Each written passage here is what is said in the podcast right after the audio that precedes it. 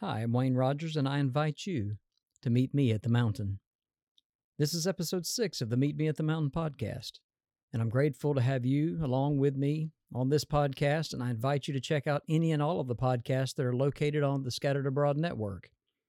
ScatteredAbroad.org is where you will find all of those different shows, and uh, and I invite you to check those out. I think that you will benefit and enjoy uh, listening to those podcasts.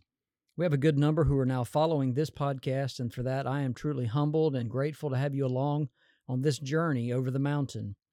And as we journey today through this study, we think about our last episode for just a moment Temptations Mountain from James chapter 1. And we learned how to overcome even the most difficult of circumstances in the trials of life. And we learned how to do so without blaming God, but also at the same time looking to his word for direction for understanding learning in god's uh, to see god's perspective in our lives from his perspective in our lives uh, the wisdom to see things from god's vantage point and to uh, hopefully that would help us to have the wisdom to continue on and to be faithful uh, in our lives serving christ. And that brings us to our discussion today concerning faith's mountain and this discussion comes from a study really in the next chapter, in James chapter 2. The basis for it is found in Genesis 22, where we find Abraham. And if you're able to grab a Bible, I would invite you to please do so and understand that contextually, James chapter 2 is dealing with having respective persons, prejudices, and so on, talking about how we treat one another. And when that happens in a person's faith, it could easily be questioned.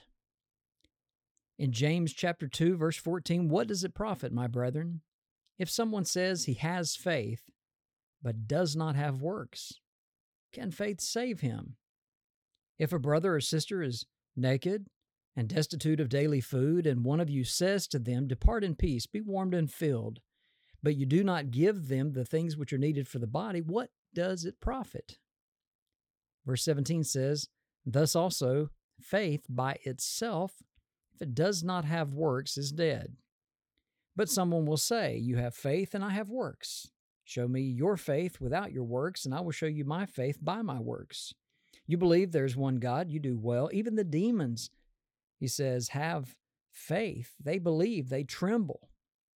But he says, Do you want to know, O foolish man, that faith without works is dead? Was not Abraham our father justified by works when he offered Isaac, uh, his son, on the altar? Do you see that faith was working together with his works? And by works, faith was made perfect. And so that brings us then to a lookout, if you will, on this mountain trek. We have a lookout that we come to, this lookout point in this study, and we find Abraham here. And the scripture was fulfilled. This is James 20, uh, chapter 2, verse 23 and 24. And the scripture was fulfilled, which says, Abraham believed God, and it was accounted to him for righteousness. And he was called the friend of God. You see then that a man is justified by works and not by faith only. But while we're looking out across this valley at this lookout point, we see the peaks that are located on the mountains across this valley, across the way. We see several other passages maybe that will help aid our study when we talk about faith, especially when they when it concerns Abraham here. Hebrews chapter 11 is a great one to start with. Hebrews 11 verse 17 through 19, by faith Abraham when he was tested, he offered up Isaac. And he who had not had, rather he who had received the promises offered up his only begotten son of whom it was said, In Isaac your seed shall be called, concluding that God was able to raise him up even from the dead, from which he had also received him in a figurative sense. Then we have Galatians chapter 3, beginning in verse 6. The Apostle Paul wrote, Just as Abraham believed God, and it was accounted to him for righteousness. Therefore, know that only those who are of faith are sons of Abraham. And the scripture foreseeing that God would justify the Gentiles by faith preached the gospel to Abraham beforehand, saying, In you all the nations shall be blessed. So then, those who are of faith are blessed with believing Abraham. And so Paul refers to Abraham as believing Abraham, and he talks about those who are of faith are the sons of Abraham, and talking about that promise that was made to Abraham back in Genesis chapter 12, verses 1 and following, and that in you all the nations of the earth shall be blessed. And so he concludes that in verse uh, verse 9 there by saying, So then those who are of faith are blessed with believing Abraham. The Apostle Paul would also write in Romans chapter 4, beginning in verse 16. He says, Therefore it is of faith that it might be according to grace, so that the promise might be sure to all the seed, not only to those who are of the law, but also to those who are of the faith of Abraham. And so he points out about, again, the faith of Abraham. And he says, and he calls him the father of us all. As it is written, I have made you a father of many nations, in the presence of him whom he believed. You remember, God had sworn by an oath. We could swear by no greater, the Bible tells us. And so, in the presence of him whom he believed, whom Abraham believed, God, who gives life to the dead and calls those things which do not exist as though they did, who, contrary to hope, in hope believed, so that he became the father of many nations, according to what was spoken, so shall your descendants be. And of course, Genesis chapter 22 gives us that account of Abraham's sacrifice of the son of promise, Isaac. And I want us to focus on that for just a moment. Again, thinking about the Hebrews writer stated, by faith, Abraham, when he was tested, he offered up Isaac. And in Genesis 22, especially in verse 8, a statement like this, uh, you remember he says, my, my son, God will provide. Isaac's asking, you know, where's the, where's the lamb? Where's the, where's the offering? You know, where we don't have a lamb with us. And so he's asking. And statements like this really just send chills down my spine. And any parent, uh, really, who would think about what Abraham must have been feeling, given this answer to his son about the sacrifice. He says, my, my son, God will provide for himself a lamb for the burnt offering. That's Genesis 22 8. Abraham, as, as much as sacrificed his son, and God called out to him, Abraham, Abraham. And so he said, Here I am. And he said, Do not lay your hand upon the lad or do anything to him. Now I know that you fear God, since you have not withheld your only son from me. Genesis 22, verses 11 and 12. And in the very moment of sacrifice, Abraham looked up, and there behind him was the ram caught in a thicket by its horns. And so Abraham went and he took the ram and he offered it for a burnt offering instead of his son. And Abraham called the name of the place, The Lord Will Provide. And it, it is said to this day, In the mountain of the Lord it shall be provided. And so we find the name of that place there in Genesis 22, verse 13 and 14. In verse 15, it says, Then the angel of the Lord called to Abraham a second time out of heaven and said, By myself I have sworn, says the Lord, because you have done this thing and have not withheld your son, your only son, blessing, I will bless you, multiplying, I will multiply your descendants as the stars of the heaven and the sand of the seashore, and your descendants shall possess the gate of their enemies. In your seed, all the nations of the earth shall be blessed and because you have obeyed my voice. Genesis 22, 15 through 18.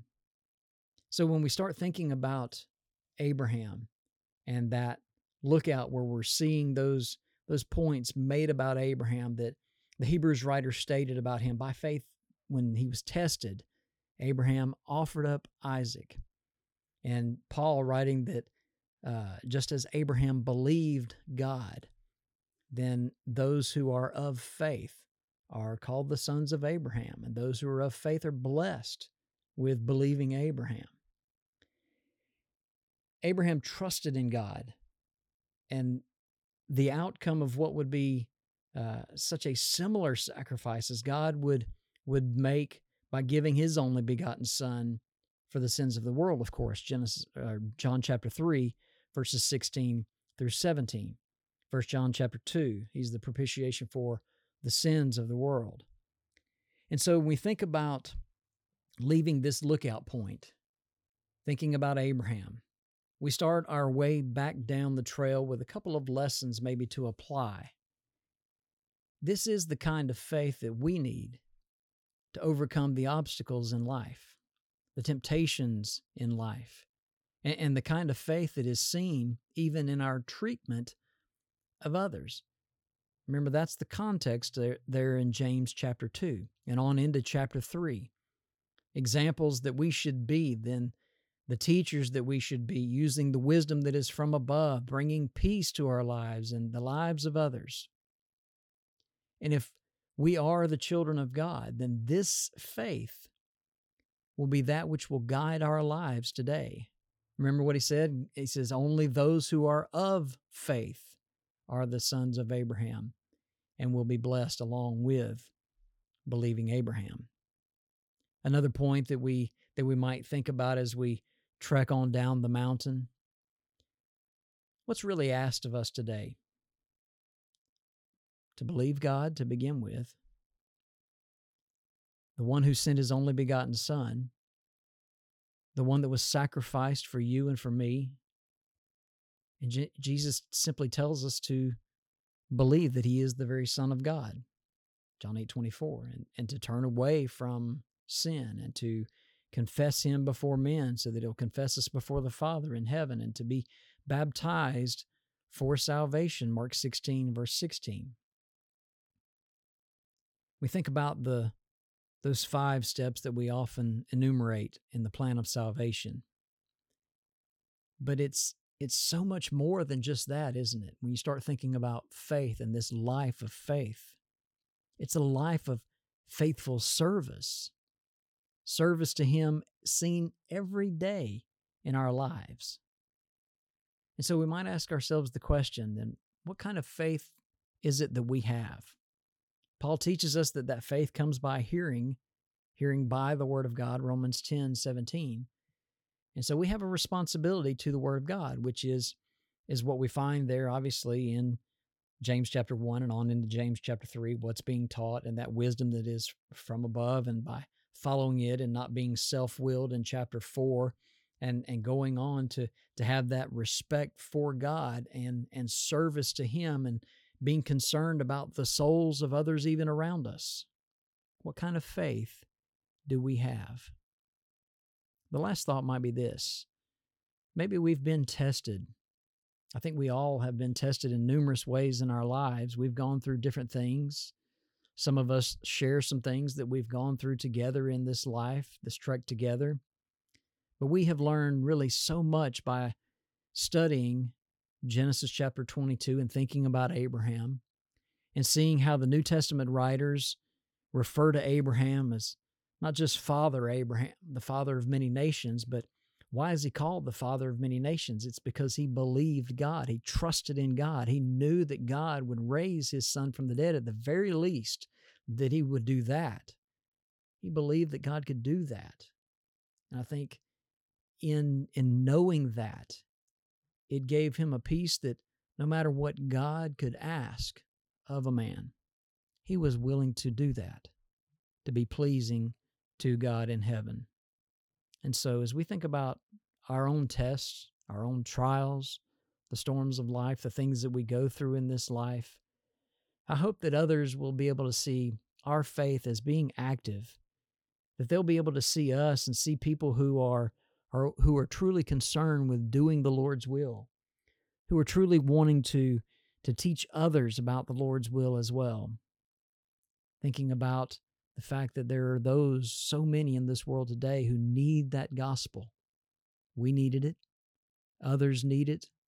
It's the only way by obeying it that we can get to heaven. I want to thank you for spending your time with me in this study.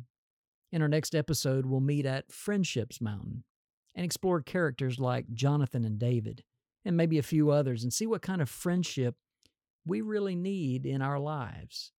And until we meet next, may God bless you and keep you. Thank you so much for meeting me at the mountain, and may God continue to bless our journey up the mountain together. Thank you so much for listening to this episode on the Scattered Abroad Network. We are grateful for your continued support as well as your continued prayers. If you would like to find out more about our network, please visit our website at scatteredabroad.org. We look forward to studying with you again soon. May God bless you.